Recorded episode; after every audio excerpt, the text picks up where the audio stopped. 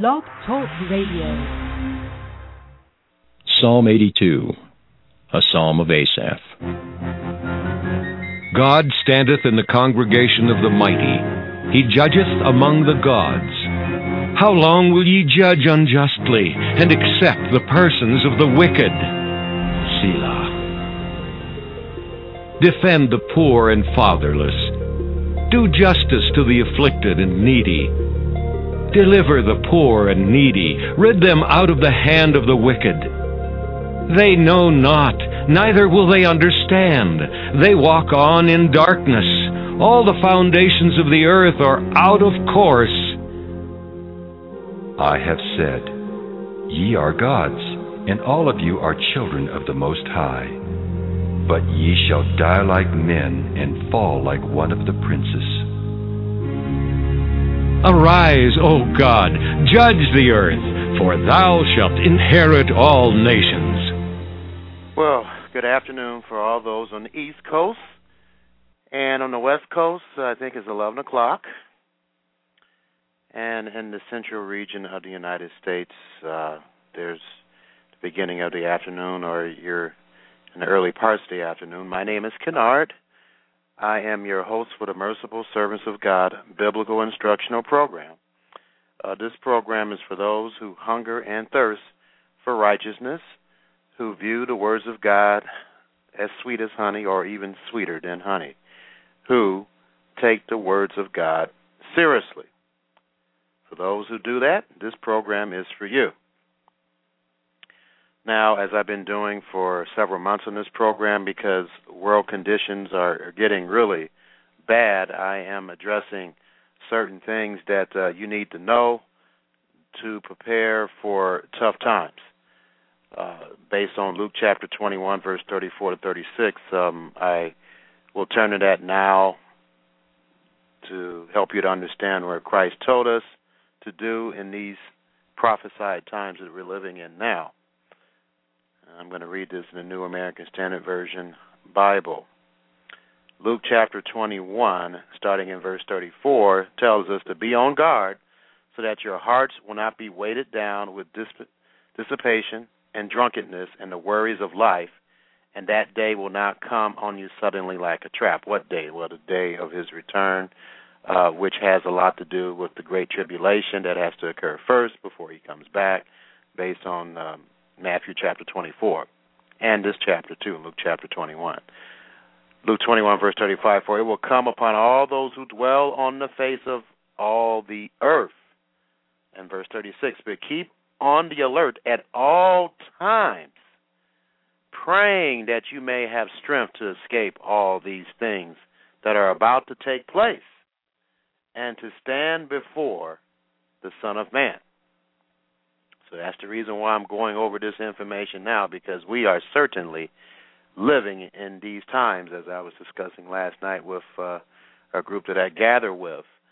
Uh, and I found out that in 1938, the Germans had the technology uh, to develop a, a nuclear bomb, but in 1945, it was detonated.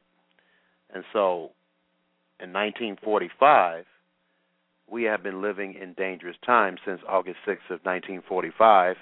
The president at that time, President Harry S. Truman, stated that we have tapped into the power of the universe through being able to manipulate and control the power of the atom, which of course makes up the nuclear bomb, the most important part of the nuclear bomb.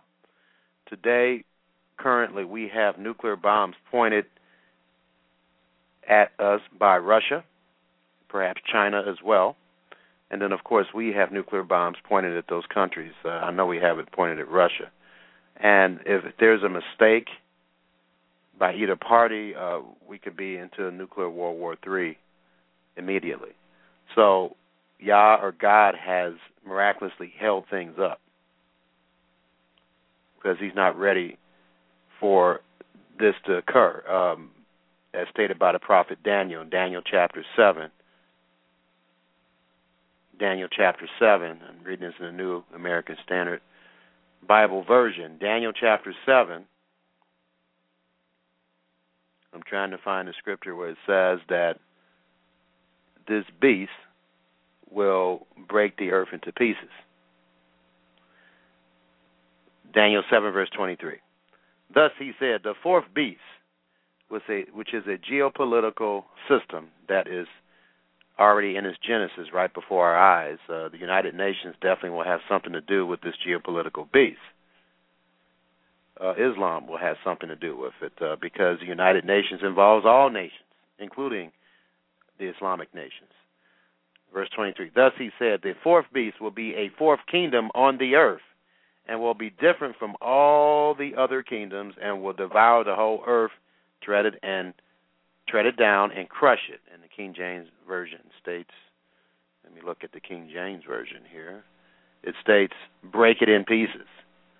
So, what weapons do we have today to break the earth into pieces, folks? Of course, I think most people with a sense of common sense know that we have nuclear bombs. We have other bombs, but the nuclear bombs is what will break the earth into pieces. So God has prophesied through the prophet Daniel that that's where we're headed, folks. We're headed that way. And Isaiah chapter 24. Isaiah chapter 24, starting in verse 1. I'm going to read this in the New American Standard Bible Version again. Behold, the Lord lays the earth waste, devastates it, distorts its surface, and scatters its inhabitants. That's where we're going. And as I'm going to explain today, the reason why we're going this way is because most of us don't obey the entire laws of God. It always goes back to that. Verse 2 And the people will be like the priest, the servant like his master, the maid like her mistress, the buyer like the seller, and the lender like the borrower, the creditor like the debtor. Verse 3 The earth will be completely laid waste and completely despoiled, for the Lord has spoken this word. The earth mourns and withers, the world fades and withers. The exalted of the people of the earth fade away. The earth is also polluted by its inhabitants, for they transgressed the laws, violated statutes, broke the everlasting covenant. Verse 6. Verse 6. Therefore, a curse devours the earth, and those who live in it are held guilty. Therefore, the inhabitants of the earth are burned, and few men are left. This is where this is a prophecy, and this will occur if we continue to do in verse 5 what God states here. It says, The earth is also polluted by its inhabitants, for they transgress laws, violated statutes, broke the everlasting covenants. And the laws that he's talking about is his laws. It certainly isn't ours, because our laws are not like God's laws in the sense of bringing peace, because we don't have peace in this world. And we don't have peace because we don't keep the entire laws of God. And, and that's that's important for you to understand that. Uh, there's a cause for every effect. And if we don't understand that, um, we're going to continue to do what we're doing here trying to type this website in here. Just coming to my mind here to make a point. Okay, I think it's it's a website that if you type in your your zip code, you'll be able to tell all the pollutants in your environment, deadly pollutants that you're breathing right now or being around. Let's see. I mean, scorecard.org.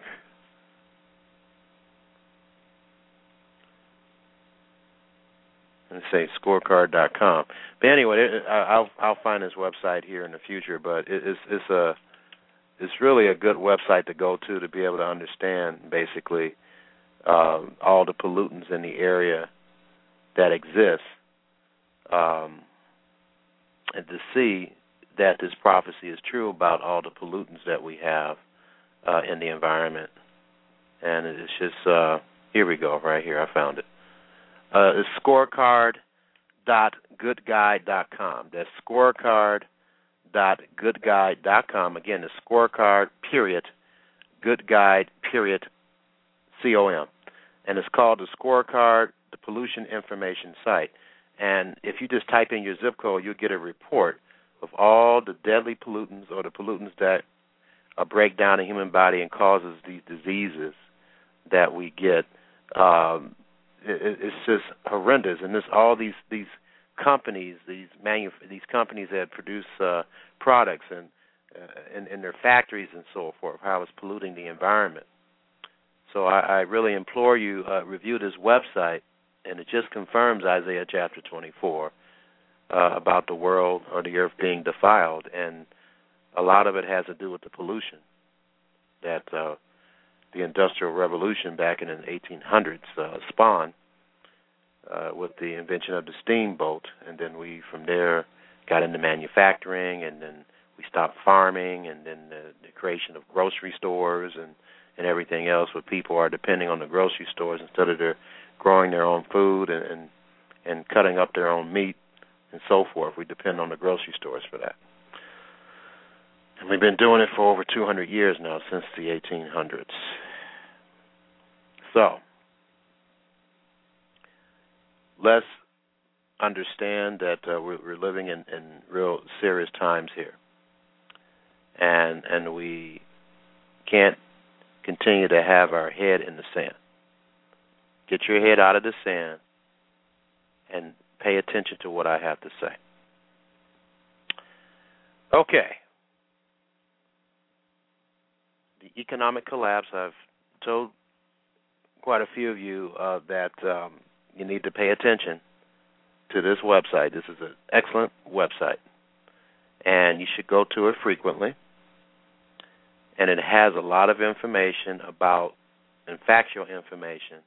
Just reading the uh, tabs here at the top of the uh, website, it has unemployment information. It has information about the banksters, the elite that control the world economic or economic despair, Federal Reserve. Many people don't understand what the Federal Reserve is, the whole game of the Federal Reserve. Housing crash, gold, trade, government debt, Europe, financial markets.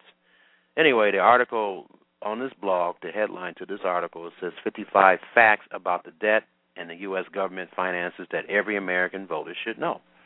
And I guarantee you that most Americans don't know the, the, the information I'm going to read you. I'm only going to read a few uh, paragraphs of this, and you can read the rest of it. I'm not going to read all 55. It says the future of the United States of America is being systematically destroyed by our politicians, but unfortunately, most Americans don't really grasp exactly what is happening, as I just said.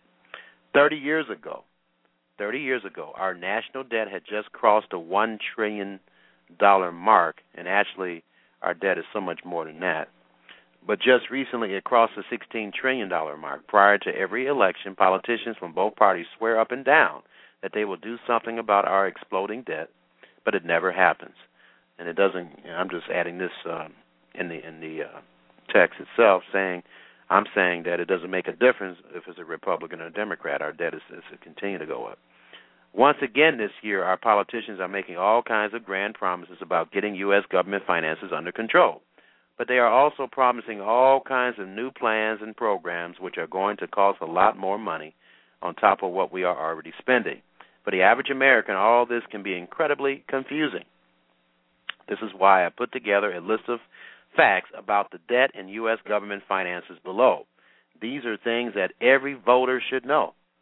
And even if you're not a voter, I'm not a voter, but I still should know this. the federal government is stealing more than a trillion dollars a year from our children and our grandchildren, and they are spending that money in some of the most foolish ways that you can ever imagine. We have accumulated the largest mountain of debt in the history of the world. Let me underscore that. We have accumulated the largest mountain of debt in the history of the world, even Rome. But our politicians just can't help themselves. They appear to be absolutely addicted to spending money. If we continue on the path that we are currently on, our entire financial system and our entire economy will be destroyed by all of this debt.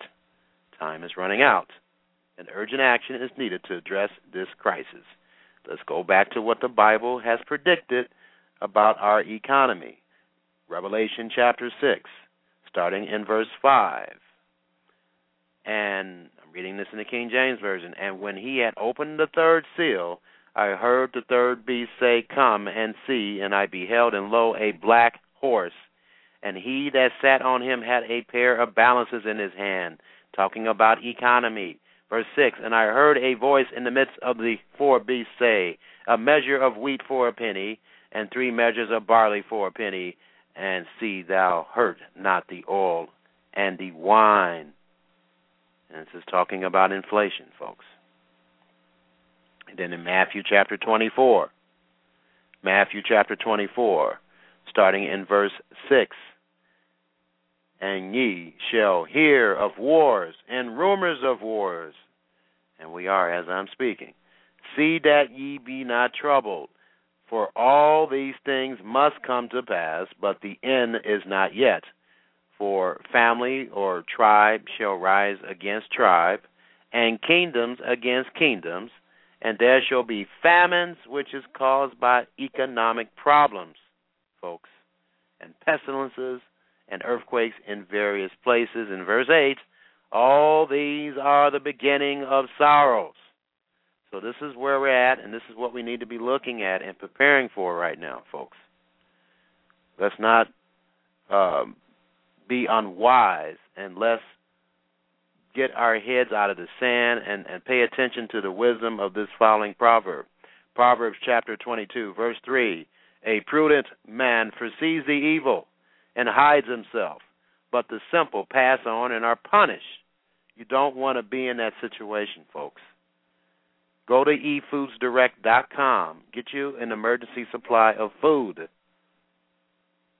Read Psalm 91. Do the best you can to obey the eternal God. And if you do that, he promises in Proverbs chapter 1. Let me read this. Proverbs chapter 1, starting in verse 33. But whosoever hearkens unto me shall dwell safely and he shall be quiet from fear of evil. This is a promise. Uh, reading the whole um, chapter of Proverbs would be good, but I just wanted to get to the point because we have to address the subject of this um, Bible study in a few minutes here. I was also going to go to uh, watch.org and see what's going on in Jerusalem need to keep, or in the Middle East. He does a very good job of doing that. I'm just going to read a couple of the headlines here. This is uh, watch.org if you want to go along with me or come along with me. Watch.org. This is the World Watch Daily Koenig International News. Headline here Lebanese Prime Minister links deadly blast of Syria, offers to resign. So there's still violence in Syria going on in the Middle East. Says Lebanese Prime Minister Nab Mikati said Saturday the explosion is linked to Al Hassan's recent investigation in which he exposed an alleged plot uh, or alleged plot by Syria to unleash a campaign of bombings and assassinations to sow chaos in Lebanon. And then here, another one car, car bomb in predominantly Christian area Beirut triggers fears of serious spillover. Top Lebanese intelligence official killed. So we're having a lot of issues uh, in the Middle East still. Um, there's going to be elections, it looks like, uh, soon in Israel. It looks like Bibi or Netanyahu, that's his uh, nickname, will be uh, reelected. So we need to continue to look at what's going on in the Middle East because uh, things will start there and end there. Okay, so let's get into the topic of this Bible study. And I was inspired to give this Bible study because someone had uh, we were talking about the reason why Jesus died or Yeshua, that's his Hebrew name, died and and I know many people don't understand the reason why he died, folks. Uh, I know that. Uh, I've been studying the Bible for almost 30 years. And I was originally taught, like many of you that are listening to were taught, that Jesus died uh, and kept the law so we don't have to, and his shed blood will always erase our sins. We don't have to keep the law anymore. It's done away with. We were told those things. And I really believed that until uh 17 18 years old when when uh, God um started to reveal himself to me in the weirdest of ways. and maybe I'll talk about that in more detail in another program. But anyway, Uh, to understand the reason why the Messiah, the Christ, uh, that's uh, Messiah in the Greek, why he died, you have to un- we have to go back to the beginning. We have to go back to the beginning, and uh, that's what we're doing anyway. Uh, for those who are following Jewish tradition, uh, the Torah portion right now, we're in the book of Genesis, and we have to go back to the beginning to understand why Yeshua or Jesus had to die. So let's go to Genesis. Let's go to Genesis. Um, I'm going to skip over. We know what happened. We know that man sinned and so forth. But let's get to uh, that situation when they sinned. What happened? And uh, let's get to this one key scripture here. So we know that Adam and Eve sinned, and what did he say first of all? I, I need to to go back to Genesis chapter two to, to make a point, because I don't think this is really taught in, in a significant way. Now, I want you to understand this: when God created the universe and the earth, it was perfect. There was no death. There was peace sin entered the world, of course, the devil had sinned first. All right, and then of course he spread that sin to mankind in a very clever and slick way. And that's recorded here. But let's focus on Genesis chapter 2 and what he told Adam.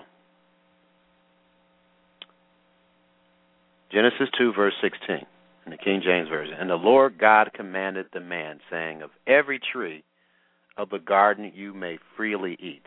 Verse 17. But of the tree of the knowledge of good and evil, you shall not eat of it, for in the day that you eat, you shall surely die.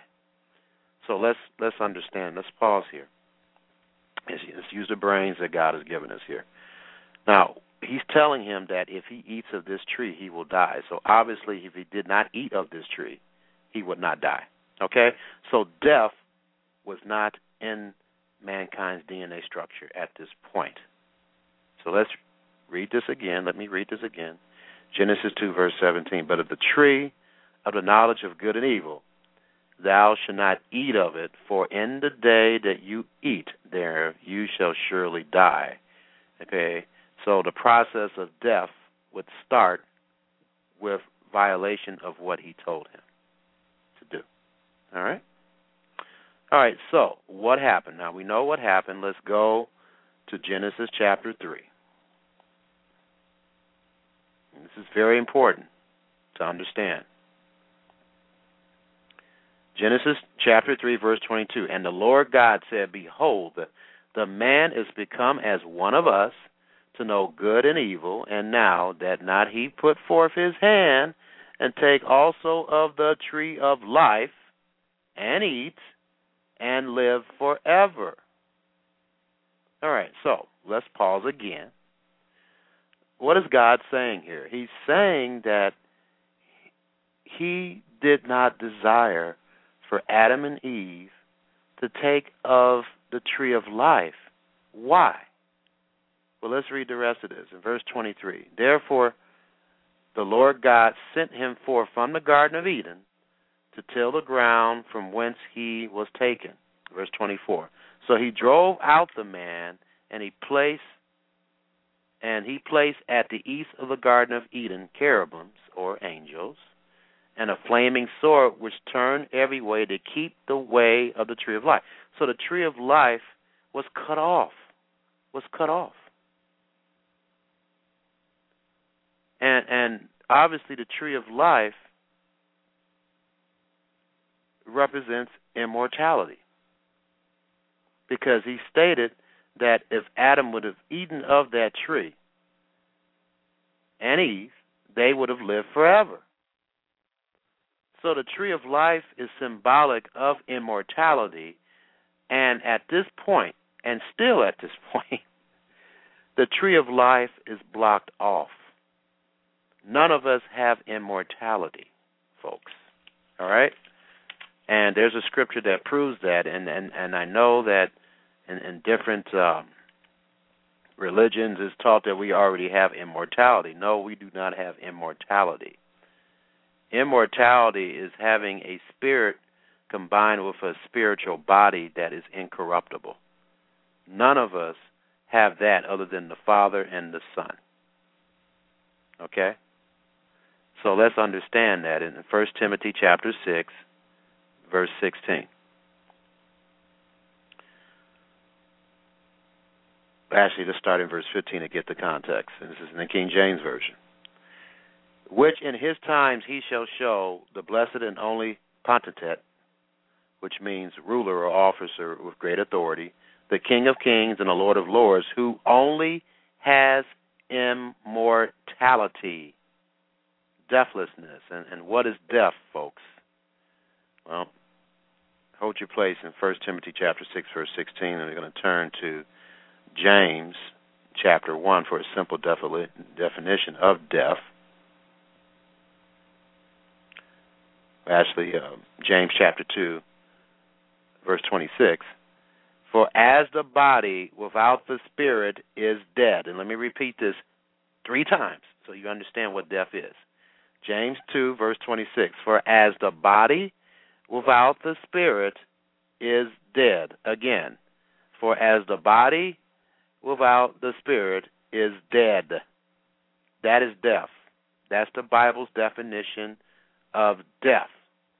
Now, in First Timothy chapter six, verse sixteen, it states, "Only Yeshua has immortality, dwelling in the light which no man can approach, whom no man has seen, because he became a man and, and he has immortality now nor can see, to whom be honor and power everlasting. Amen. He has an incorruptible body with a spirit in it. Okay? That's that's the Bible's definition of immortality. And that's explained in 1 Corinthians chapter 15. Okay, so let's get the facts straight. Number one, we understand that sin entered the world uh, through Adam, uh, the devil deceiving him. And, and number two, we realize that death entered the world because of sin. And number three, that God did not desire for Adam and Eve to be eternally corrupted. They would have been eternally corrupted if they would have eaten of the tree of life, which was the source of immortality. All right? So let's understand that.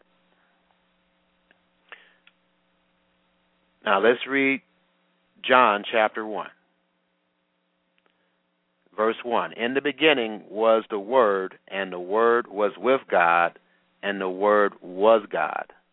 The same was in the beginning with God. All things were made by Him, by this Word, and without Him was not anything made that was made. So Yeshua was the creator of the universe, according to these scriptures. Verse 4 In Him was life, and the life was the light of men. And the light shineth in darkness, and the darkness comprehendeth it not. Okay, and then I'm just going to skip over to verse 14 of John chapter 1. And the Word was made flesh and dwelt among us. All right, so this Word created man. And it was deemed from the foundation of the world for him to sacrifice his life because of what Adam did. Revelation 13, verse 8. And all that dwell upon the earth shall worship him whose names are not written in the book of life of the Lamb, slain from the foundation of the world, which proves he existed. And it was decreed that he would uh, give his life for mankind, and he willingly did this. Let me, because many people don't understand this. He didn't have to do this. John chapter 10, beginning in verse 17, he states this Therefore doth my Father love me, because I lay down my life that I might take it again. Verse 18 No man taketh it from me, but I lay it down of myself. So he chose to do this. I have power to lay it down, and I have power to take it. This commandment have I received of my Father. So he, out of his free will, decided to do this. And that's an important thing to understand about Yeshua. He didn't have to sacrifice himself, but it was decided that he do it, and he stated, "Hey, you know, I have power to lay it down. I can take it back." He didn't have to do this.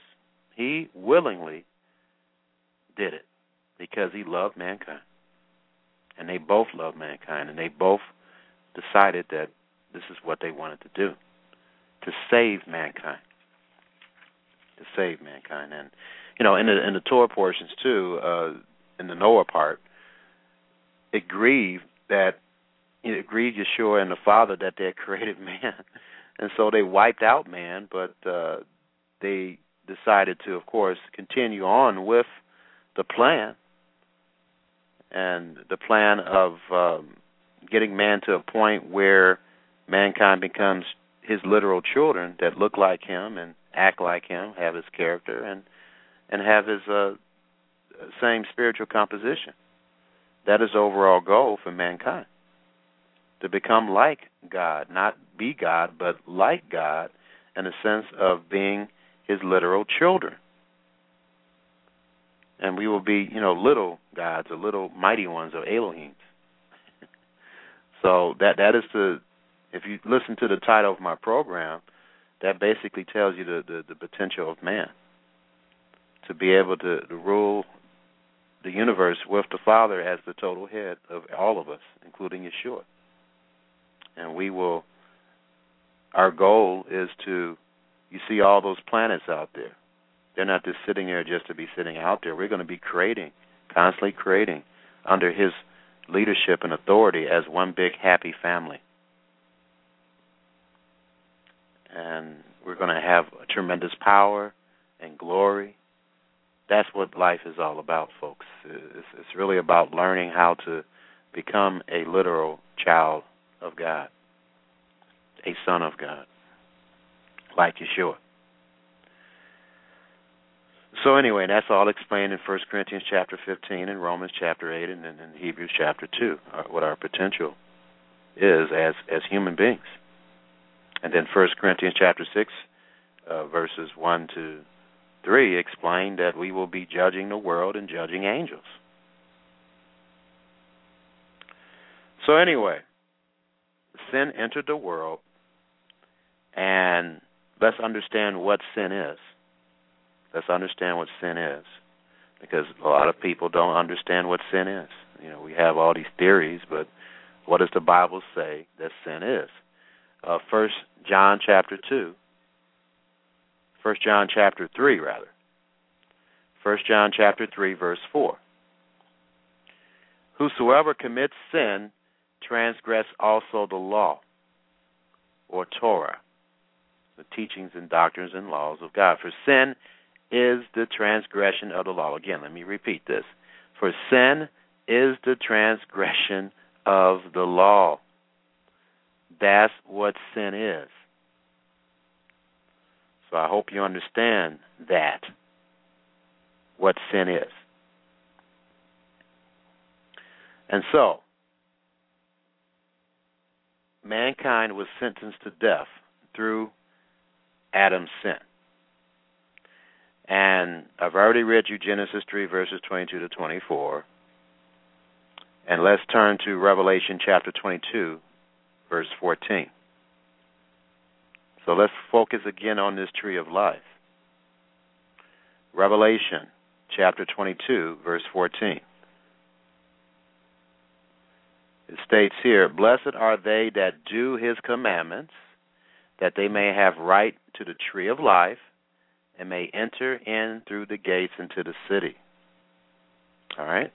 And of course, for without or away are dogs and sorcerers and whoremongers and murderers and idolaters, uh, idolaters rather, and whoever loveth and maketh alive. And I've explained last week uh, when you compare what these two chapters, Revelation 21 and 22, are indicating, these individuals are already dead or on their way to dying. They won't be outside the city uh, being eternally uh, cursed because if you go back to Genesis, that was not God's intention with Adam and Eve. He he he blocked off the tree of life so they would not become immortal, being corrupted. So based on that, there's no way that this scripture in verse 15 is talking about eternal corruption. These individuals are dead based on uh, careful interpretation and reading of Revelation chapter 21 and 22 and other texts of the Bible. Let's understand sin, curses, and death will no longer exist.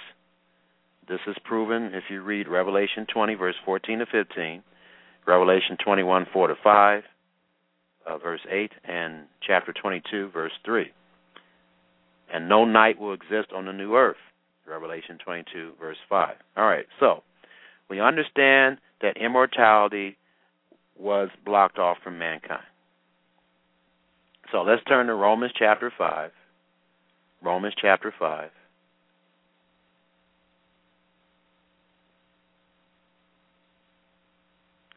Romans chapter 5, verse 2. I'm going to try to break this down, folks, that you understand why the Messiah had to die.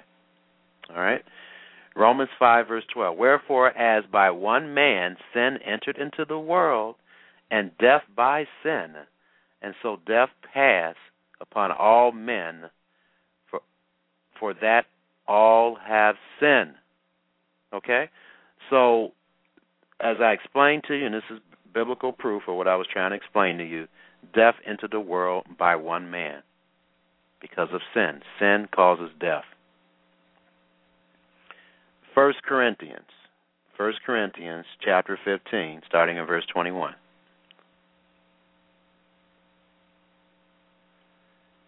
For since by man came death, by man also the resurrection of the dead.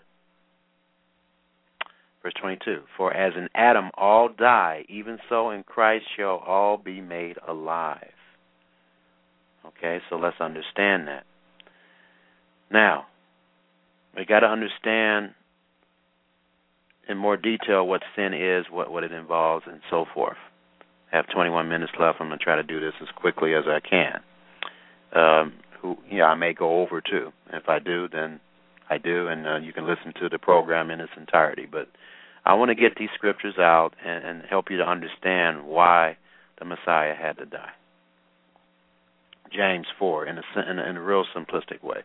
James 4, verse 17. Therefore, to him that knows to do good and does it not, to him it is sin. So it's only those who know what they're doing. If you know that you're not supposed to do something and you know that that is wrong, then that's sin if you do it. Okay, that's what the Bible's telling you. And if you don't know, God is not going to hold that against you. Uh, John chapter 4, I John chapter 9, starting in verse 41. And Jesus said unto them, If you were blind, ye should have no sin. But now you say, We see, therefore your sin remains. So again, if a Bible definition of blind in this context is not knowing that you're doing something wrong. And if you don't know what you're doing something wrong, God is a fair judge. He's not going to judge you for that. So it's not going to be considered sin. Luke chapter 12, starting in verse 47. And that servant which knew his Lord's will and prepared not himself, neither did according to his will, shall be beaten with many stripes. Okay, so again, those who know better are going to be beat severely. Verse 48 of Luke chapter 12. But he that knew not and did commit things worthy of stripes shall be beaten with few stripes. For whosoever much is given of him shall be required, and to him and to whom men have committed much of him they will ask the more. So again, he's a fair judge. I needed to get those scriptures out to help you to understand that he's a fair judge. Now, in James chapter 1, starting in verse 14, here's the process of sin so you understand. But every man is tempted when he is drawn away of his own lust and enticed. Then, when lust has conceived, it bringeth forth sin, and sin, when it is finished, when it is finished, brings forth death. This is any sin, any infraction of the law will cause death. It will cause death. Ezekiel chapter 18, starting in verse 4. Um, yeah, verse 4. Ezekiel 18, verse 4. Behold, all souls are mine, as the soul of the Father, so also the soul, and that means life in this context, of the Son is mine. The soul that sinneth, it shall die.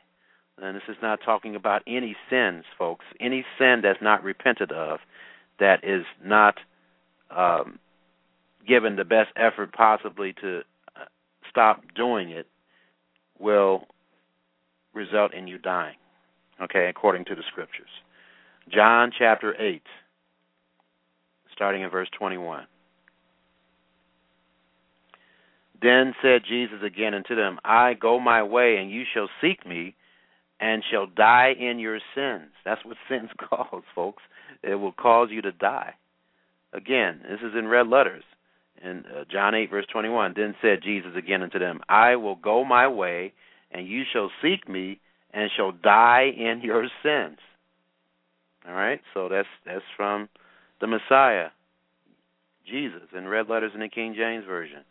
John eight verse twenty four. I said therefore unto you that you shall die in your sins, for if you believe not that I am He, you shall die in your own sins. So again, without Yeshua, without Him, we would all die in our sins. Romans chapter six, starting in verse twenty three. For the wages of sin is death. So that's what you earn when you sin is death. But the gift of God is eternal life through Jesus Christ our Lord. So a clear picture should be uh, coming to mind of the reason why he had to die. Uh, obviously, he had to die to to take care of wiping out the death penalty that we all deserve. We don't deserve immortal life. But he had to take the place of that, to take that punishment that is due us, to be able to give us the opportunity to have immortality. Romans chapter 6, verse 6. Knowing this, that our old man is crucified with him, that the body of sin might be destroyed, that henceforth we should not serve sin. So, God does not want us to serve sin. Again, that that confirms again that that scripture in Revelation 22 verse 15 cannot mean that he's going to allow people to sin in the new heavens and the new earth. And then uh, the the verses, couple of verses in Revelation chapter 21 states that there will be no more curse, no more pain, no more sorrow, no more death. And you should understand by now that that sin caused death. All right, so in verse 12 of Romans chapter 6, it states, Let not sin therefore reign in your mortal body, that you should obey it in the lust thereof. Sin is not going to exist in, in an immortal body, folks. so let's understand that. Uh, 1 John chapter 5. 1 John chapter 5, starting in verse 16 says, If any man see his brother sin a sin which is not unto death, he shall ask, and he shall give him life for them that sin not unto death. He shall give him life for them that sin not unto death. There is a sin unto death. I do not say that he shall pray for it. All unrighteousness is sin, and there is a sin not unto death and many people have been confused, or some people anyway, confused by, oh yeah, there, there's you know I can sin and I won't uh, it won't lead to death. Well, I've let's understand what this is talking about, and I'm using um, David Stern's commentary on this. Says sin that that leads that does lead to death. Judaism distinguishes between unconscious sin for which sacrifices atone and deliberate high-handed sin for which only death atones. In the context of this letter, those who deliberately choose not to keep trusting in the person and power of God, uh, which is in verse 13, who do not obey God's commandments, verses 2 to 3, and who do not love their brothers, and that's uh, 1 John chapter 4, verse 21, do not have life, which is verse 12 of this uh, chapter. So, a believer's responsibility to a brother committing a sin is not only to ask God to give him life, but also to go and show him his fault to set him right, but in a spirit of humility to turn him from his wandering path. So the sin that, that does not lead to death is a sin that's repented of. That has to be what this is talking about here in this context. All right, so let's turn to Genesis chapter 4, starting in verse 6. And the Lord said unto Cain, Why art you angry, and why is thy countenance fallen? If you do well, you shall shall not I'm sorry, in verse seven, if you do as well, shall thou not be accepted, and if thou does not well, or if thou doest not well, sin lies at the door, and unto thee shall be his desire, and you shall rule over him. So we all have the capability of ruling over and conquering sin with his help. All right, so we, we need to understand that. And looks like, uh, yeah, I'm going to go over because this is an important Bible study. So I have 13 minutes. Uh, do the best I can, but I'm going to probably go over maybe 30 minutes. And so you're going to have to listen to the rest of this message in, in its entirety. But anyway, Romans chapter 8. Romans chapter 8. Starting in um, verse 12. I'm going to read this in the New American Standard Bible Version here. It says, So then, brethren, we are under obligation not to the flesh to live according to the flesh, for if you are living according to the flesh, you must die. so, for if you are living according to the flesh, you must die. But if by the Spirit you are putting to death the deeds of the body, you will live. All right. So that's that's the goal, living by the Spirit, to put putting to death the deeds of the body the evil deeds. Verse 14, for all who are being led by the Spirit of God, these are the sons of God. Verse 15, for you have not received a spirit of slavery leading to fear again, but you have received a spirit of adoption as sons, by which we cry out, Abba, Father. Verse 16, the Spirit itself testifies of our spirit that we are the Spirit of God, and if children, heirs, also heirs of God and fellow heirs of Christ, if indeed we suffer with him. And that's what we have to do. We have to suffer with him so that we may also be glorified with him. And I went over that last week, how we have the same or similar glorified body as Yeshua has, or Jesus. Verse 18 For I consider that the sufferings of this present time are not worthy to be compared with the glory that is to be revealed to us. Verse 19 For the anxious longing of the creation waits eagerly for the revealing of the sons of God. Verse 20 For the creation was subjected to futility not willingly, but because of him who subjected it in hope. Verse 21 that the creation itself also will be set free from its slavery to corruption into the freedom of the glory of the children of God. Right now, the whole creation is corrupted because of sin.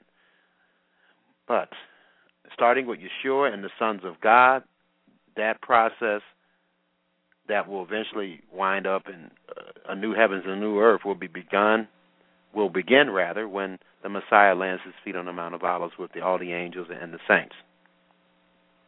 Verse 22 For we know that the whole creation groans and suffers the pains of childbirth together until now. And not only this, but also we ourselves, having the first fruits of the Spirit, even we ourselves groan within ourselves, waiting eagerly for our adoption as sons, the redemption of our body. Okay, First John chapter three. First John chapter three. First John chapter three, starting in verse eight. The one who practices sin is of the devil, for the devil has sinned from the beginning. The Son of God appeared for this purpose to destroy the works of the devil. Let me repeat that the Son of God appeared for this purpose to destroy the works of the devil. Again, in Revelation 22, verse 15, we're reading about the works of the devil. There will not be any works of the devil in the new heavens and the new earth, folks.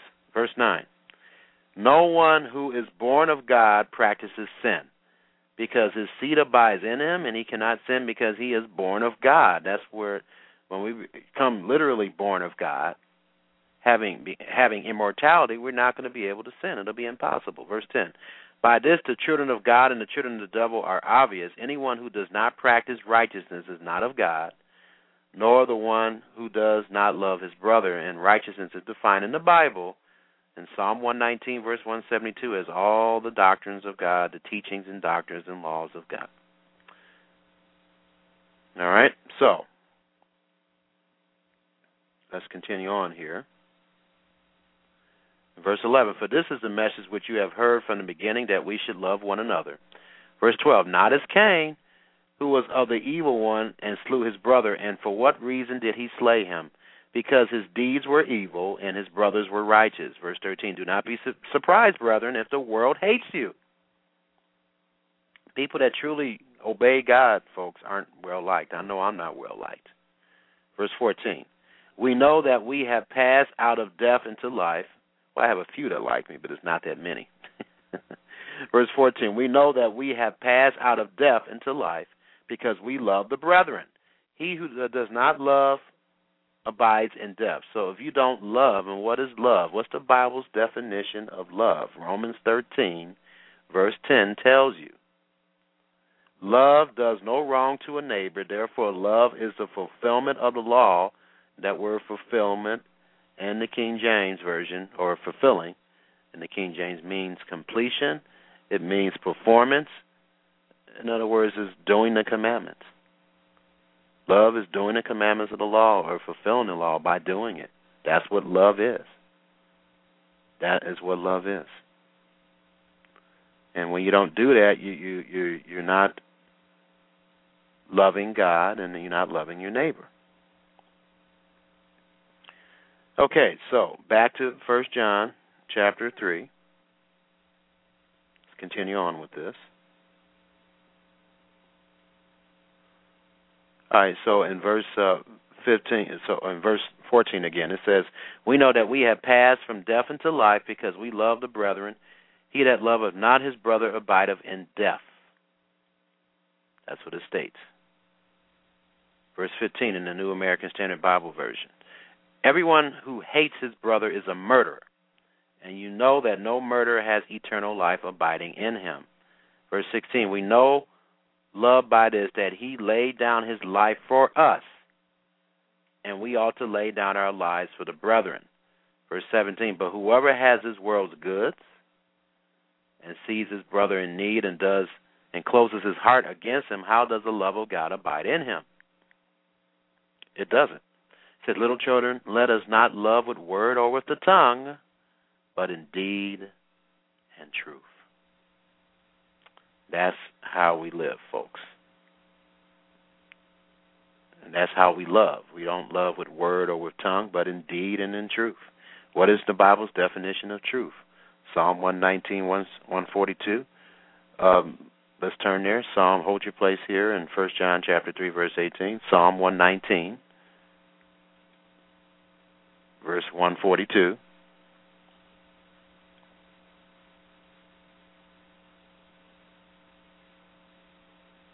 Says, Your righteousness is an everlasting righteousness, and your law is true, for the Torah, the teachings and doctrines of God, is truth.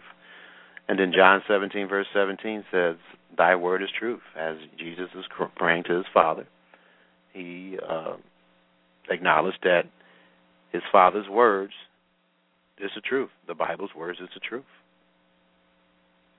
And it's our Father, too, if we obey him.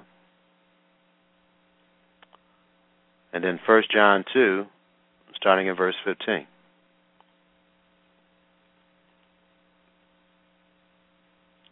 Do not love the world, nor the things in the world. If anyone loves the world, the love of the Father is not in him. Is talking about the, the, the negative characteristics of society, not the people. We should love the people. We should not love what they do.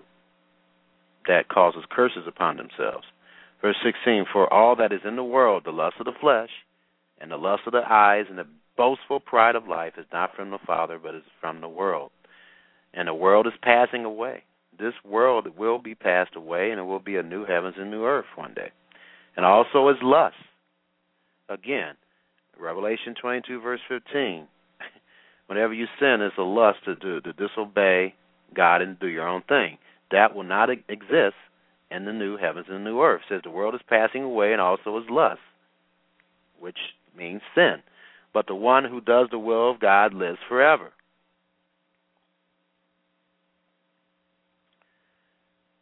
Okay. And in 1 John chapter 1 verse 9.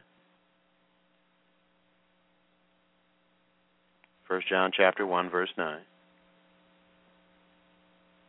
If we confess our sins, he is faithful and righteous to forgive us our sins and then cleanse us from all unrighteousness.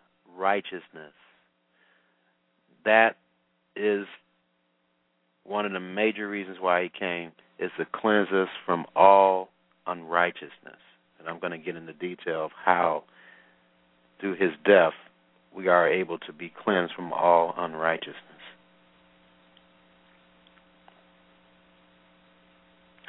John chapter 1. John chapter 1, starting at verse 29.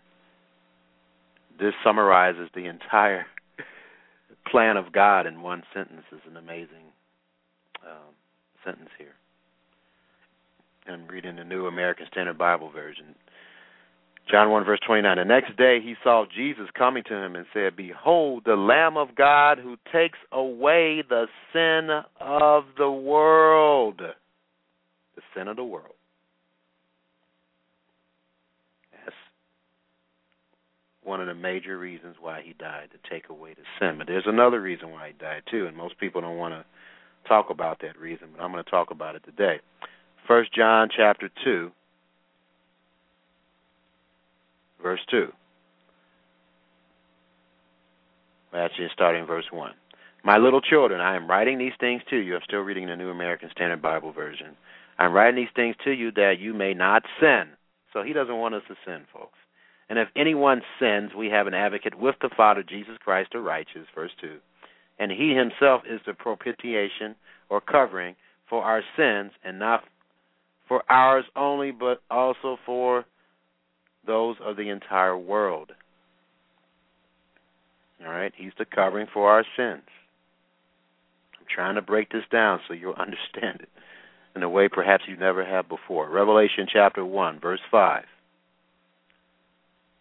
And from Jesus Christ, the faithful witness, the firstborn of the dead, and the ruler of the kings of the earth, to him who loves us and releases us from our sins by his blood, and for those who answer the call and listen to me and others who are teaching the Bible correctly, uh, he will make us, he says right here in verse 6, and he has made us to be a kingdom, priest to his God and Father, to him be glory and dominion forever and ever.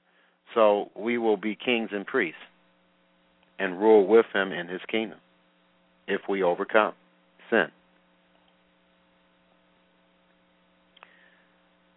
And in Hebrews chapter 1, verse 3, and this is talking about Yeshua, starting in verse 2. And these last days has spoken to us in this. Well, let me just read the first verse here so you won't get confused here. Um, Hebrews 1, verse 1. God, after he spoke long ago to the fathers and the prophets in many portions and in many ways. Verse 2. In these last days has spoken to us in his Son, whom he appointed heir of all things, through whom also he made the world. Another scriptural evidence that proves that Yeshua made the world. Verse 3 And he is the radiance of his glory and the exact representation of his nature, of the Father's nature, and upholds all things by the word of his power when he had made purification of sins. That's what the death of Yeshua did. It made purification of sins, took sins away from mankind, gave mankind the ability to purge um, themselves of man uh, ourselves rather, because I'm certainly a man still, right? when he had made purification of sins, that describes the fact that mankind now can become immortal and have all sins purged. He sat down at the right hand of the majesty on high. All right, and Hebrews chapter 2, verse 14. Therefore, since the children share in flesh and blood, he himself likewise also partook of the same, that through death he might render powerless him who had the power of death, that is, the devil. Okay? And King James Version is a better translation of this. that he might destroy him that had the power of death. That is the devil, and that's what he's going to do. He's going to destroy. Though um, the individual has power over death, the devil. All right. 1 John or 1 John chapter 3. 1 John chapter 3 verse 5. And you know that he was manifested to take away our sins, and in him is no sin. All right, that's another key scripture to jot down. Okay. Now we're going to get to why did he have to die on the cross? Obviously, you should be seeing that he died on the cross to take away the sins of the world, to give mankind the ability to wipe out sin from ourselves. Okay? But is that all? No, it's not. This is what Christianity, the majority of Christianity, misses. Um, the other reasons why he died on the cross or why he had to die on the cross. It wasn't just to purge sins from us. Uh, John chapter 3. John chapter 3, starting in uh, verse 14. As Moses lifted up the serpent in the wilderness, even so must the Son of Man be lifted up. Verse 15. So that whosoever believes will in him have eternal life. Okay? So, let's understand. Yeah, sure. He he died and I think Christianity gets this that he died died to purge sins from us. But what they don't understand is the rest of the reasons why he had to die. So we're going to cover that today in the remainder of this program. Verse 15 so that whoever believes will in him have eternal life. So we're not going to have immortality unless we believe. And the next following scripture, I know most people have heard before, but the amazing thing that uh, after John 3:16 is read, not the the rest of the scriptures underneath it is not read. And if if rest of the scriptures are, are read underneath it, you would understand what he's talking about as far as believing. But anyway, John 3 verse 16, for God so loved the world that he gave his only begotten son that whoever believes in him not just the 10 tribes of Israel or all the tribes of Israel but whoever whatever whoever means any human being that whoever believes in him shall not perish but have eternal life. Now do you understand this? Let's let's focus on this scripture because I know this scripture is a very popular scripture and is quoted but I don't think you understand Matter of fact, I know that many don't understand what he's saying here. John 3, verse 16, and this is in red letters For God so loved the world that he gave his only begotten Son, that whoever believes in him, that's the criteria. You have to believe in him, not just, oh, I believe that Christ existed and you continue to sin. Okay? No, that believing requires obedience, as you're going to see here. That whoever believes in him shall not perish, but have eternal life. So, the antithesis or the opposite of this, if you don't believe in him, you will perish. And perish in this verse, perish in this verse means destroy. So total extinction. So if you don't believe in Yeshua, and it's not just believing he existed, but continuing to sin, it means obeying those commandments as I'm going to show you here. Now, let's read the rest of this. let's read the rest of it. Now, it's not just John 3, verse 16. Let's read the rest of it. John 3, verse 17. For God did not send the Son into the world to judge the world. He's talking about the first time that he came to judge the world, but that the world might be saved through him. Because in the second time he comes, based on Isaiah chapter 9, verse 6 and 7, he's going to be judging the world. So he's talking about his first coming. For, for God did not send the Son into the world, you might as well put in there the first time, to judge the world, but that the world might be saved through him. That's another reason why he came, and that's why he had to die on a cross to save the entire world, not just the tribes of Israel. Verse 18 He who believes in him is not judged He who does not believe has been judged already because he has not believed in the name of the only begotten Son of God. Okay, he's going to explain to you what is meant by believing in him. If you just be patient with me and allow me to read the rest of these verses. Verse 19. This is the judgment that the light has come into the world. We already read you a scripture in John chapter 1 about the light coming into the world. That's the Messiah. And men loved the darkness rather than they loved the light, for their deeds were evil. Oh, now it's talking about deeds. Things that you have to do. Oh, now we understand that it involves deeds here, believing, right? Verse 20 For everyone who does evil hates the light, or the Messiah, and does not come to the Messiah, for fear that his deeds will be exposed. Verse 21 But he who practices the truth, so you have to practice something, you have to do some deeds, comes to the light so that his deeds may be manifested as having been wrought in God. So believing in the Messiah involves good, righteous deeds. Not evil deeds, but good deeds. That's what believing in the Messiah is all about. Doing good deeds. And how do you good deeds? How do you do uh, how do you how do you do good deeds? By keeping his law. The law shows you how to do good deeds. You've probably never been explained the proper way to understand these scriptures. And I have a job to do, and I have to do it because I understand it, and I'm going to explain this to you so you will not have any excuse about understanding why the Messiah had to die on the cross. Okay. Hebrews chapter 9. Hebrews chapter 9.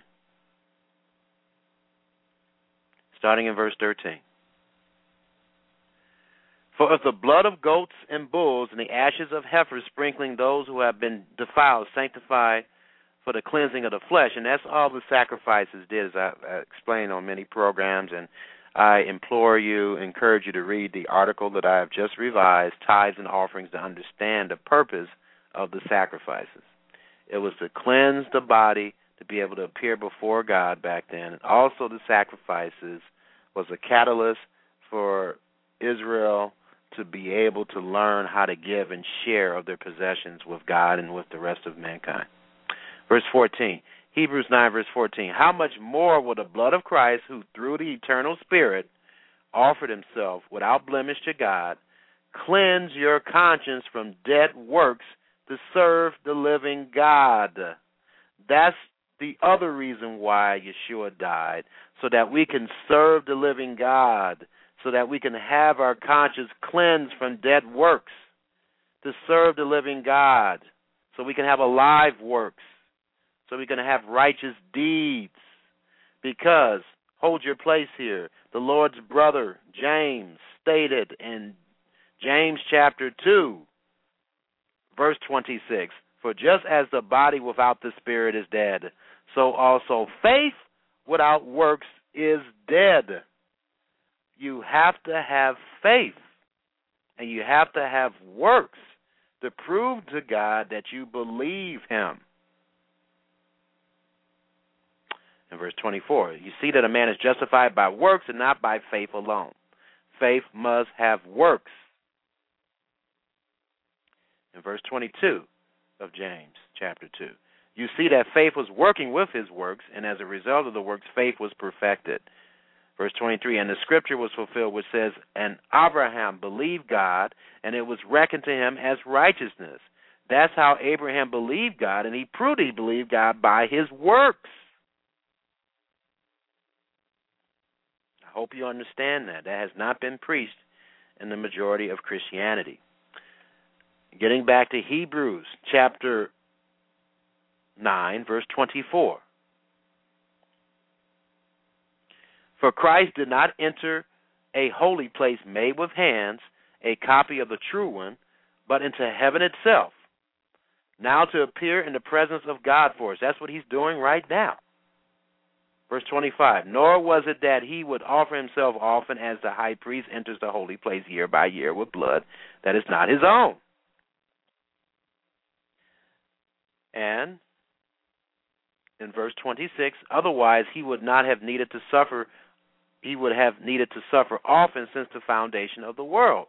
But now, once at the consummation of the ages, he has been manifested to put away sin by the sacrifice of himself.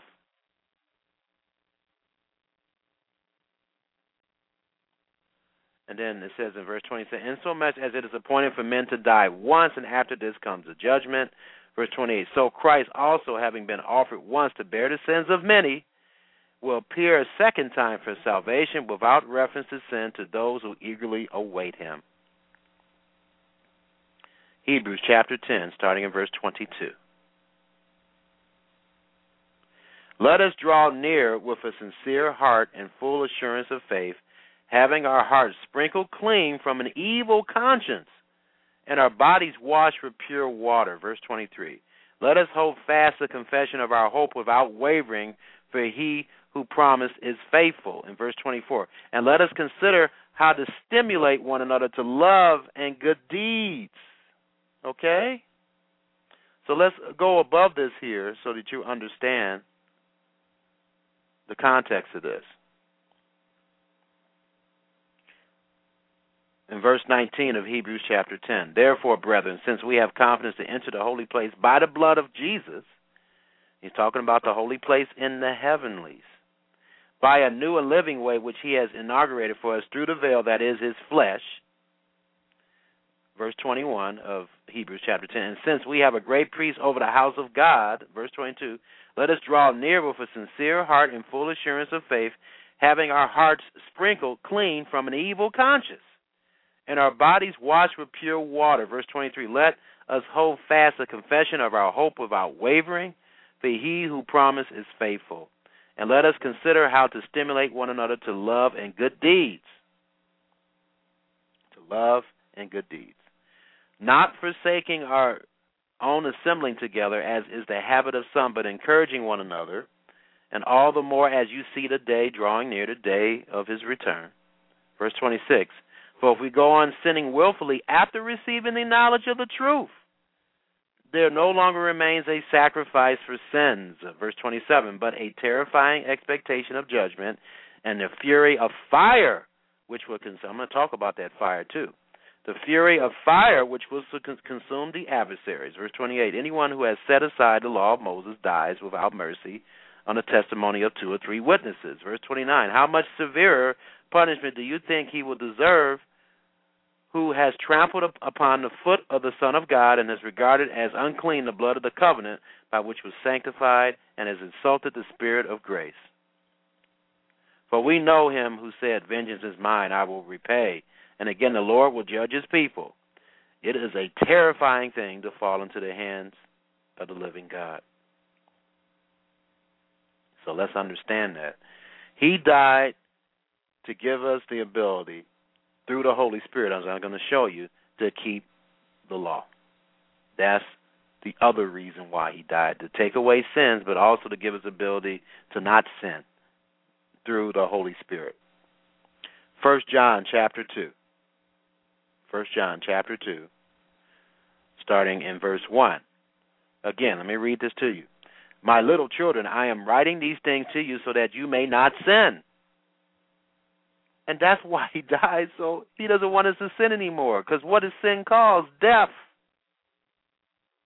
And if anyone sins, we have an advocate with the Father, Jesus Christ the righteous, and he himself is the propitiation of the covering for our sins, and not for not for ours only, but also for those of the entire world. By this we know that we have to we by this we know that we have come to know him if we keep his commandments. Verse 4.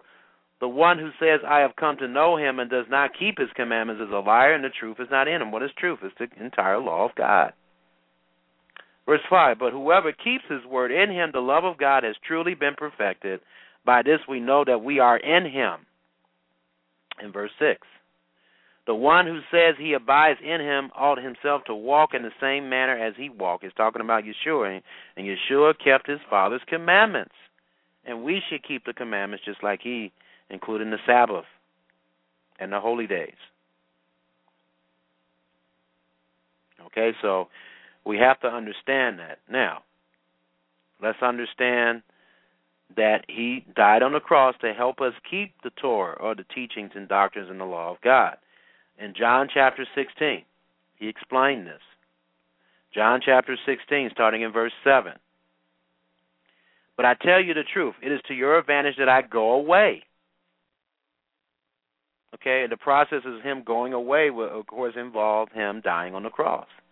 For if I do not go away, the Helper will not come to help you.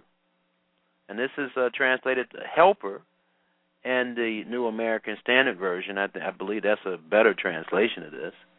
Advocate, comforter, okay? And and the New American Standard Bible Version says the helper. But I tell you the truth, it is to your advantage that I go away, for I for I do not go away, the helper will not come to help not will not come to you. But if I go, I will send him to you. Verse eight. And he, when he comes, will convict the world concerning sin, righteousness, and judgment. Uh, let me take a look at this word here in the word study. Yeah, um, comforter, that word comforter translated in the King James Version means to comfort, to encourage, to exhort. It is properly a verb referring to an aid of any kind. In the Greek writers in the Greek, writers use of legal advisor, pleader, proxy, advocate, one who comes favor in behalf of, as a representative of another. Okay, so this indicates that it's an aid, it's a help. So translating it helper is is a correct translation. Yeah. Most definitely. Okay, so the New American Standard Bible Version, John 16 verse 7 states, "But I tell you the truth, it is to your advantage that I go away. For if I do not go away, the helper will not come to you. But if I go, I will send him to you. So, by him dying, he was able to send the Holy Spirit not only to his disciples, but to all of mankind. Verse 8. And he, when he comes, will convict the world concerning sin and righteousness and judgment. Concerning sin, because they do not believe in me. And concerning righteousness, because I go to the Father and you no longer see me. And concerning judgment, because the ruler of this world has been judged. The ruler of this world is the devil. So this is an amazing story when you, you, you put it all together here. It starts to make sense. Okay, John chapter 14, verse 16 and 17. I will ask the Father, and he will give you another helper that he may be with you forever. Verse 17. That is the this helper, the Holy Spirit, the power of God, is the Spirit of truth, whom the world cannot receive, because it does not see him or know him, but you know him because he abides with you and will be in you. Okay? Verse 26. But the Helper, the Holy Spirit, whom the Father will send in my name, he will teach you all things and bring to your remembrance all that I said to you. Ezekiel chapter 36. To understand what this helper will do for us. Ezekiel chapter 36, starting at verse 24. For I will take you from the nations, gather you from all the lands, and bring you into your own land. Verse 25. This is a prophecy. Then I will sprinkle clean water on you, and you will be clean. I will cleanse you from all your filthiness and from all your idols. Verse 26 of Ezekiel chapter 36. Moreover, I will give you a new heart and put a new spirit within you. And I will remove the heart of stone from your flesh and give you a heart of flesh. Verse 27. I will put my spirit within you and cause you to walk in my statutes. Let me look at um, King James Version, the word calls. It says to do or make, to advance a point, to uh, prepare, provide, to perform. And it says, and you, it will perform you to walk in my statute, and you shall keep my judgments and do them. So the Holy Spirit will give us the ability. This is the helper, the comforter, will give us the ability to keep the commandments. That's the reason why Yeshua had to die. To be able to give us that Holy Spirit is is like the tree of life was blocked off. as as I showed you in Genesis. Through Yeshua's death, the Holy Spirit was allowed to flow again. The tree of life was opened again. The process of the tree of life giving immortality began again, but through Yeshua. And ultimately, if you continue to to obey, you'll receive more of that Holy Spirit. More of that Holy Spirit. Acts chapter 5, starting in verse 32.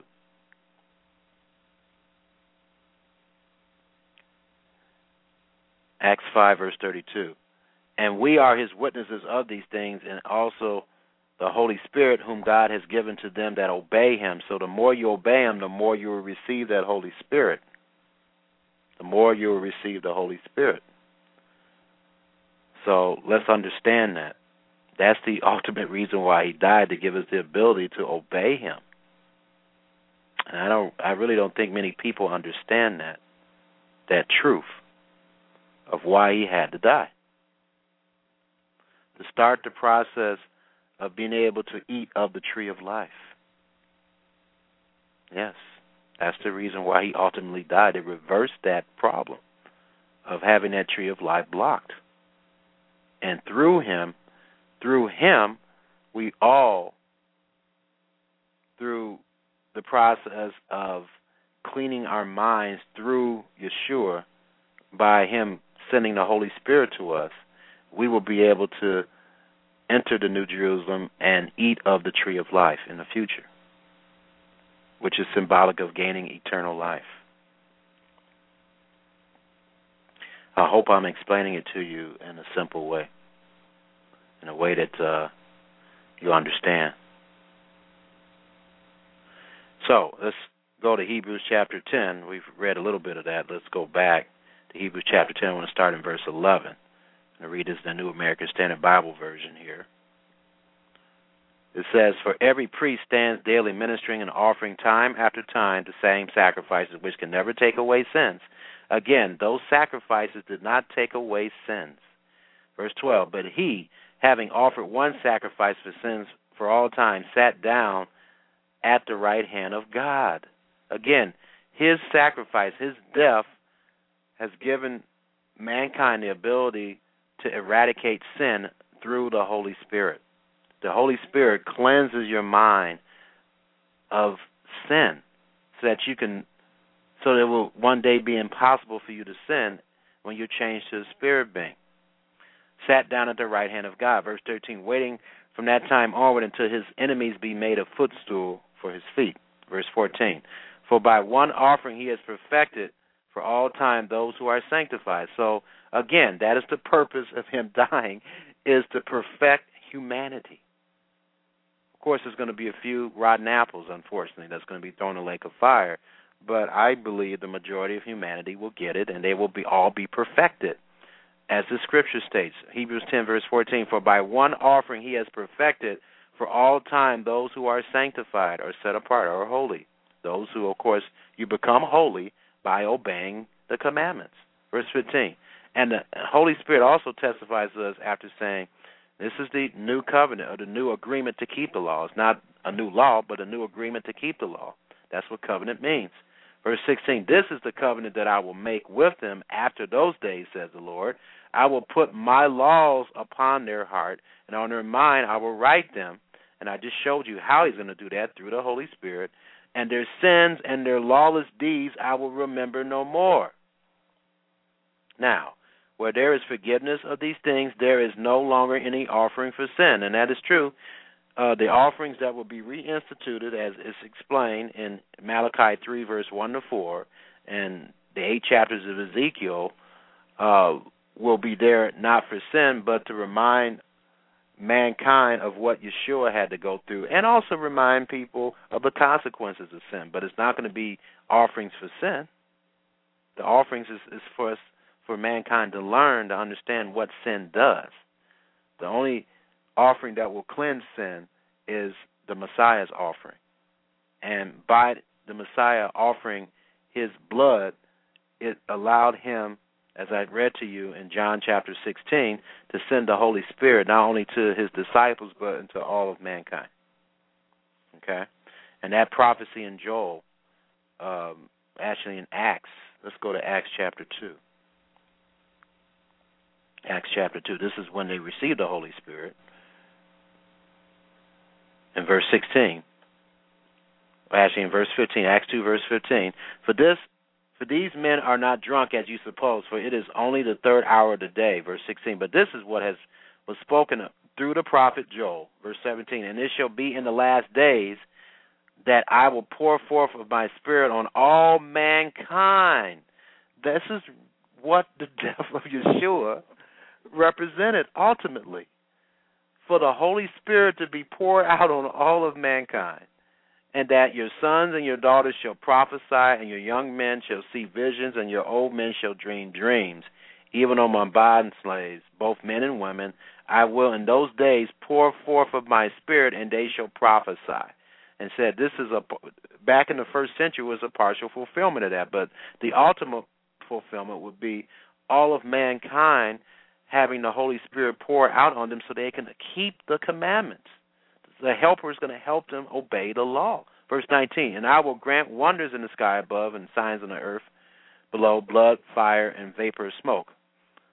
And the sun will be turned into darkness, and the moon into blood before the great and glorious day of the Lord shall come. And it shall be that everyone who call, everyone, it doesn't make a difference what tribe you are, whether you're a part of Israel, and it shall be that everyone who calls in the name of the Lord will be saved, and they'll have that Holy Spirit poured out on them. I hope you understand that the ultimate reason why Yeshua died is to take away sin through the Holy Spirit. By him dying, he was able to offer the Holy Spirit to all of mankind, to begin the process of eventually being able to take of the tree of life, to be able to enter into the New Jerusalem and to eat of the tree of life. Those that overcome are promised the tree of life. In Revelation chapter 2. I can find it here. Let me uh, go into my Bible program here and find this scripture, but it's a key scripture to to understand.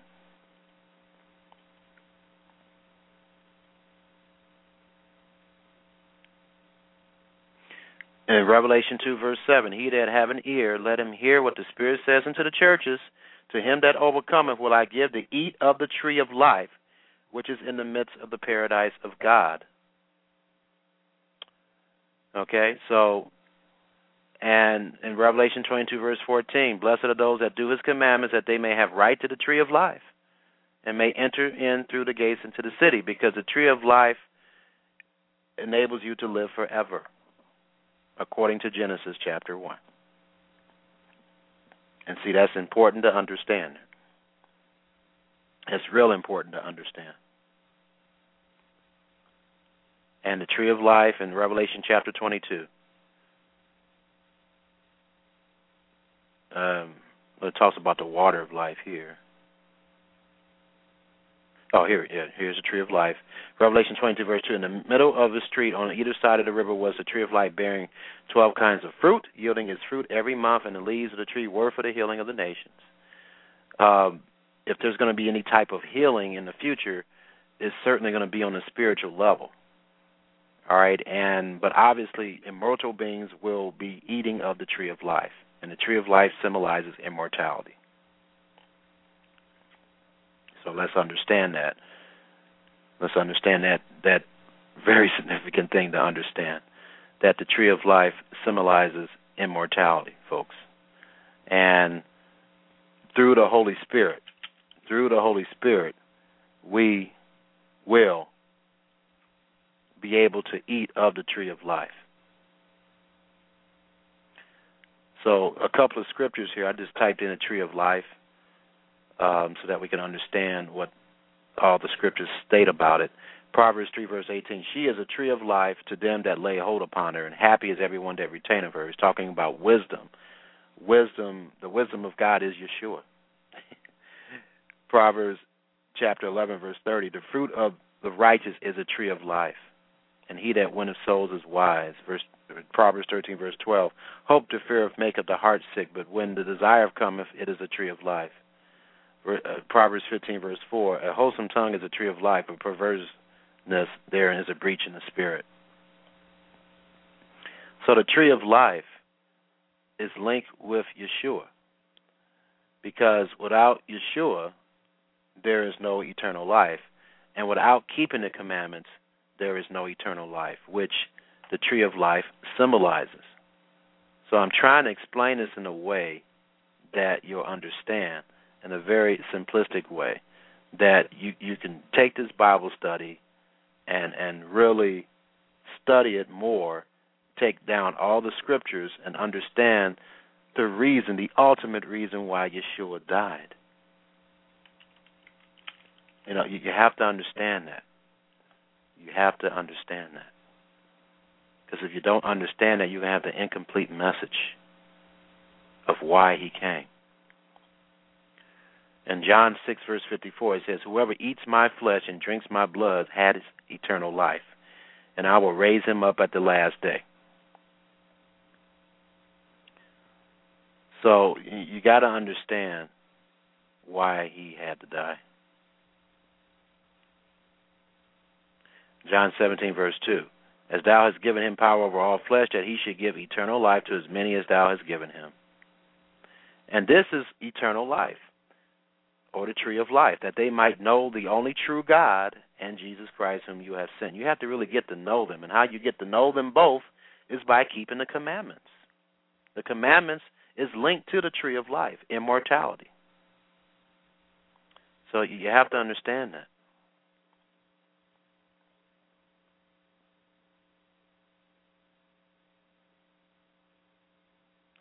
And so Romans 5, verse 21 states that as sin has reigned into death, even so might grace or favor reign through righteousness into eternal life by Jesus Christ our Lord.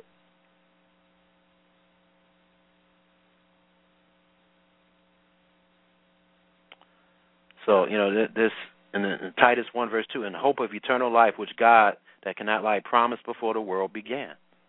And he did promise that. but what did Adam do? He took of the knowledge of good and evil, and he, he didn't have eternal life.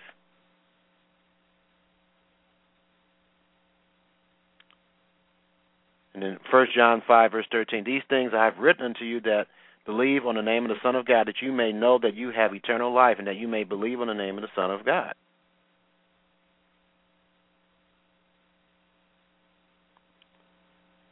And Jude 1, verse 20 Keep yourselves in the love of God, looking for the mercy of our Lord Jesus Christ into eternal life.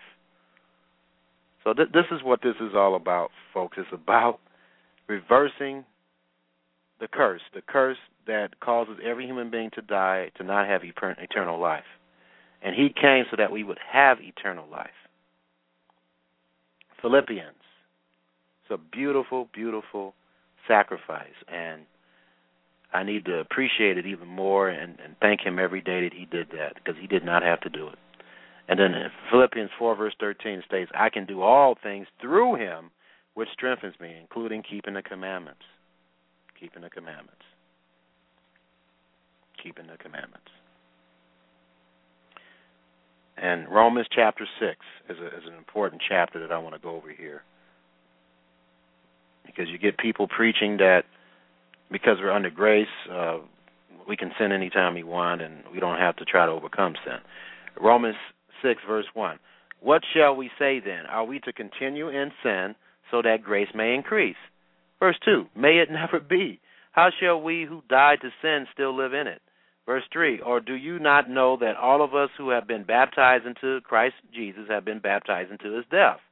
Verse 4 Therefore we have been buried with him through baptism into death, so that as Christ was raised from the dead through the glory of the Father, so we too might walk in newness of life. Verse 5 For if we have become united with him in the likeness of his death, certainly we should also be in the likeness of his resurrection, which I've already proven to you in this program and other programs. Verse 6 Knowing this, that our old self was crucified with him in order that our body of sin might be done away with, so that we would no longer be slaves of sin. Verse 7 For he who has died is freed from sin.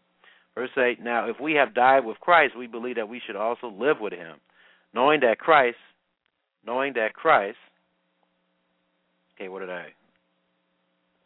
Verse 9 of Romans chapter 6 knowing that Christ, having been raised from the dead, is never to die again. Death no longer is master over him. Verse 10 For the death that he died, he died to sin once for all, but that life but the life that he lives, he lives to God. Verse 11 Even so, consider yourselves to be dead to sin, but alive to God in Christ Jesus. Therefore, in verse 12, do not let sin reign in your mortal body so that you obey its lusts. Verse 13, and do, verse 13, and do not go on presenting the members of your body to sin as instruments of unrighteousness, but present yourselves to God as those alive from the dead, and your members as instruments of righteousness to God. Verse 14, for sin shall not be master over you. What did I read about what he told Cain? That you must rule over sin. For you are not under the law, but under grace or favor. Verse 15, what then? Shall we sin because we are not under law, but under grace? May it never be. Being under the law, saying we're not under the law, means that you're not under the curse of the law if you obey the law. Verse 16, do you not know that when you present yourself to someone as slaves for obedience, you are slaves of the one whom you obey, either sin resulting in death or obedience resulting in righteousness? Verse 17, but thanks be to God that through you were slaves of sin, but thanks be to God that through you, I'm sorry, getting a little tired here. um, okay, where are we at here? Verse 14 of Romans chapter 6 For sin shall not be master over you, for you are not under law, but under grace. What then? Shall we sin because we are not under law, but under grace? May it never be. Verse 16 Do you not know that when you present yourself to someone as slaves for obedience, you are slaves of the one whom you obey, either sin resulting in death or obedience resulting in righteousness?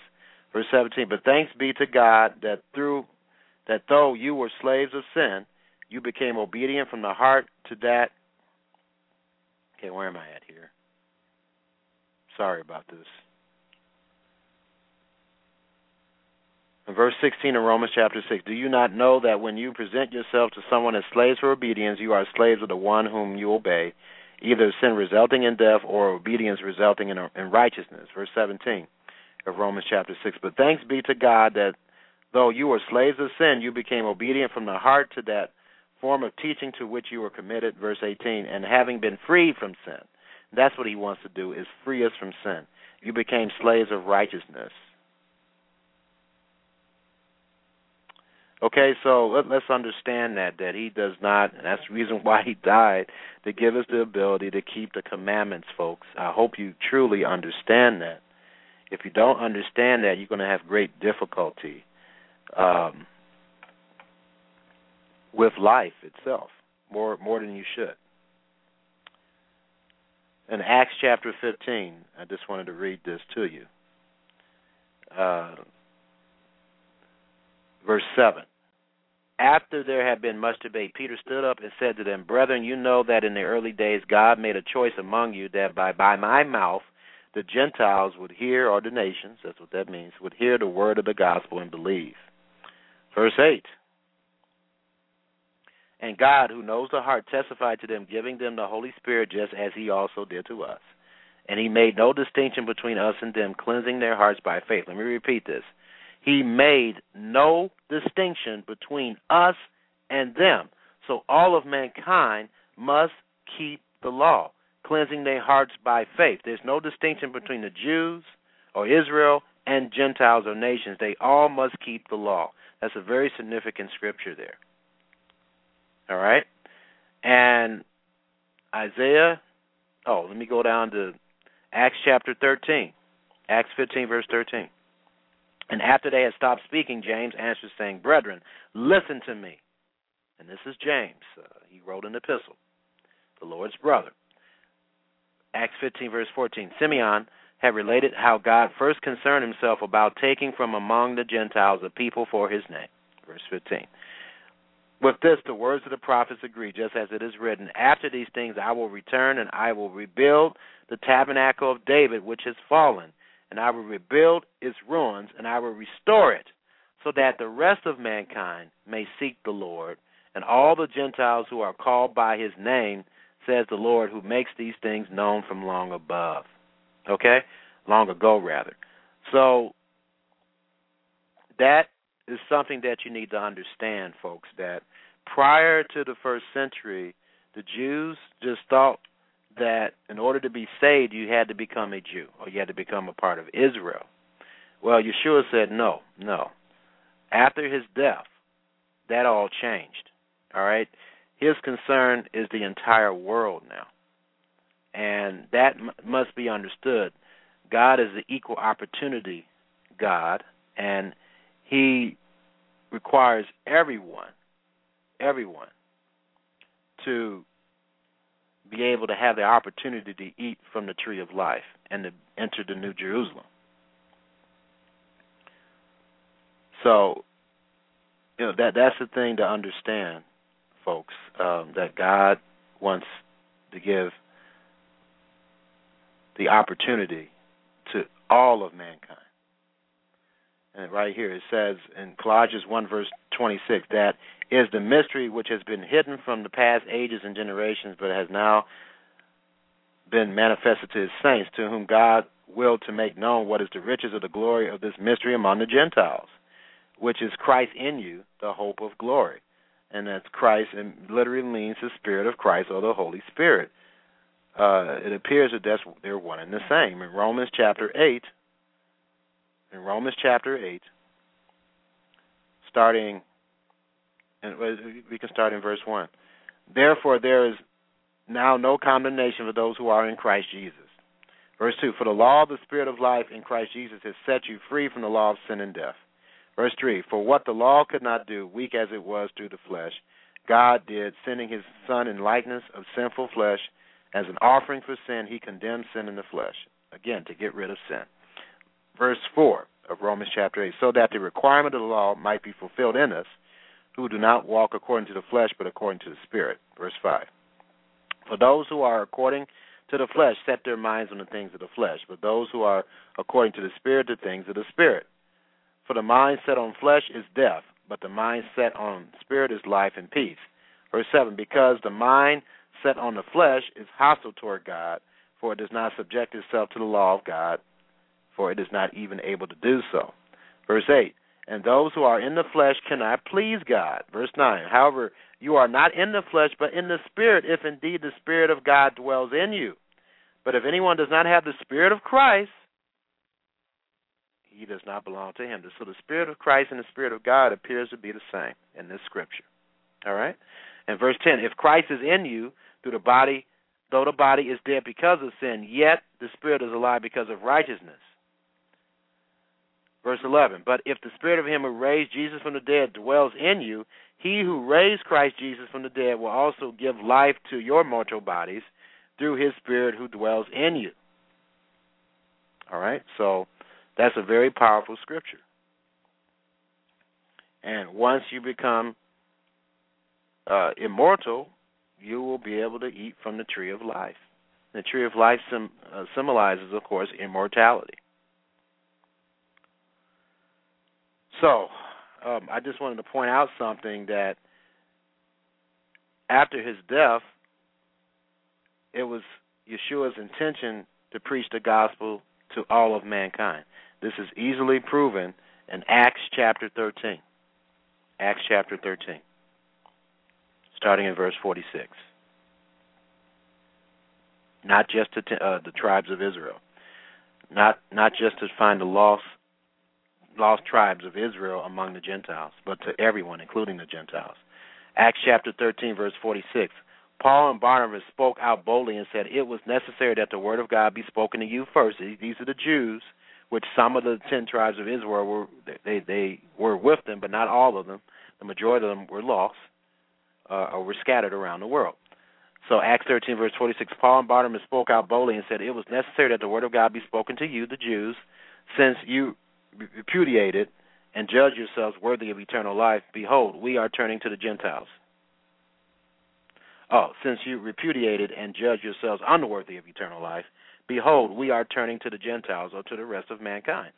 Uh, to, uh, to the nations. That's what that means. Verse 47. But so the Lord has commanded us, I have placed you as a light for the Gentiles, that you may bring salvation to the end of the earth. And that's the goal of, of Yeshua dying on the cross again, to bring salvation to the entire earth, not just to the Jews or to the nation of Israel.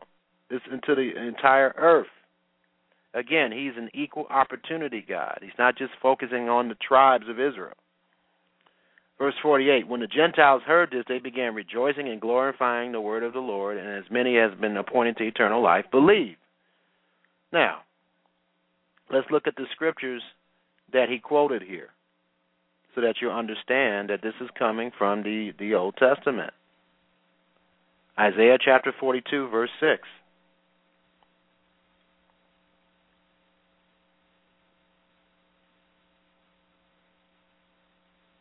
I am the Lord. I have called you in righteousness. I will also hold you by the hand and watch over you, and I will appoint you as a covenant to the people, as a light to the nations. Okay, and this is, and then Isaiah 49, verse 6. Isaiah 49, verse 6. He says, It is too.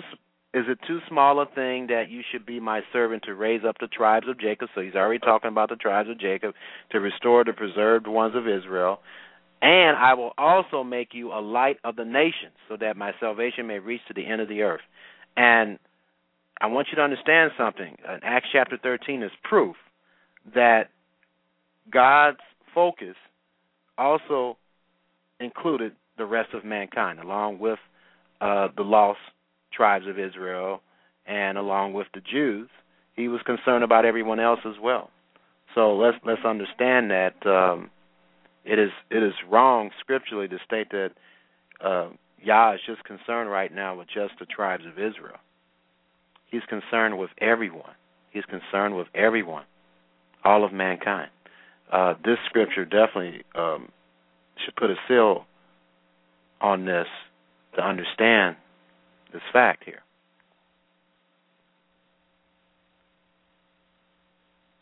Acts 17 verse. Let me Acts 17, verse 23. And this is the time when Shaul or Paul was in Greece. For while I was passing through and examining the objects of your worship, I also found an altar with this inscription to an unknown God. And this God, our the God that I worship, is definitely an unknown God to most people in this world. Therefore, what you worship in ignorance, this I proclaim to you. Verse 24. The God, in Acts chapter 17, the God who made the world and all things in it, since he is Lord of heaven and earth, does not dwell in temples made with hands, nor is he served by human hands as though he needed anything, since he himself gives to all the people life and breath and all things.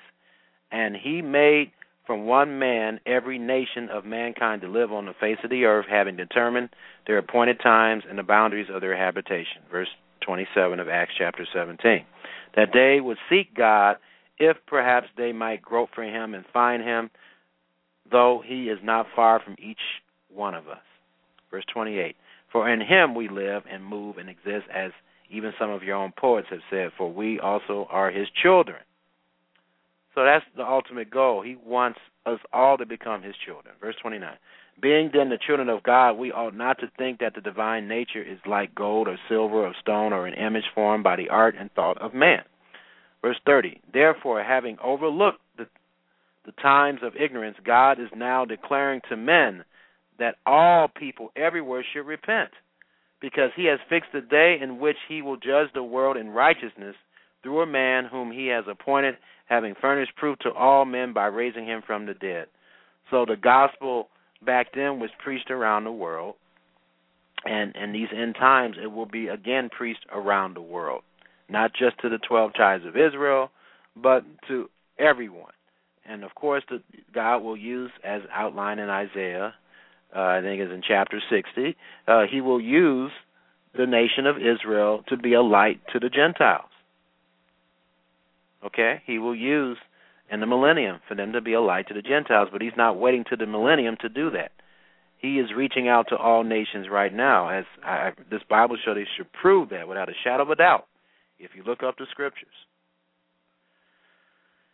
Okay, so um, that is the Bible study here, and let's go over again what we have learned. We have learned that um, Yeshua or Jesus died on the cross not only to wipe out sin, but also to give us the ability to not sin through the Holy Spirit. That's why he died, to give us the opportunity for eternal life. There's one more scripture I want to quote that will sum everything up. 2 Timothy chapter 1, starting in verse 10. Actually, I'll start in, in verse 9. 2 Timothy chapter 1 verse 9 in the New American Standard Bible version, who has saved us and called us with a holy calling, not according to our works, but according to his own purpose and grace, which was granted in us Christ Jesus from all eternity. Verse 10, but now has been revealed by the appearing our Savior, Christ Jesus, who abolished death and brought life and immortality to light through the gospel. Again. But now has been revealed by the appearing of our Savior, Christ Jesus, who has abolished death and brought life and immortality to light through the gospel. And that involves, as I as, as I quoted you, obedience to his commandments. Obedience to his commandments. That is what's going to get us uh, into his kingdom. That will enable us to enter the New Jerusalem and eat of the tree of life, which symbolizes immortality.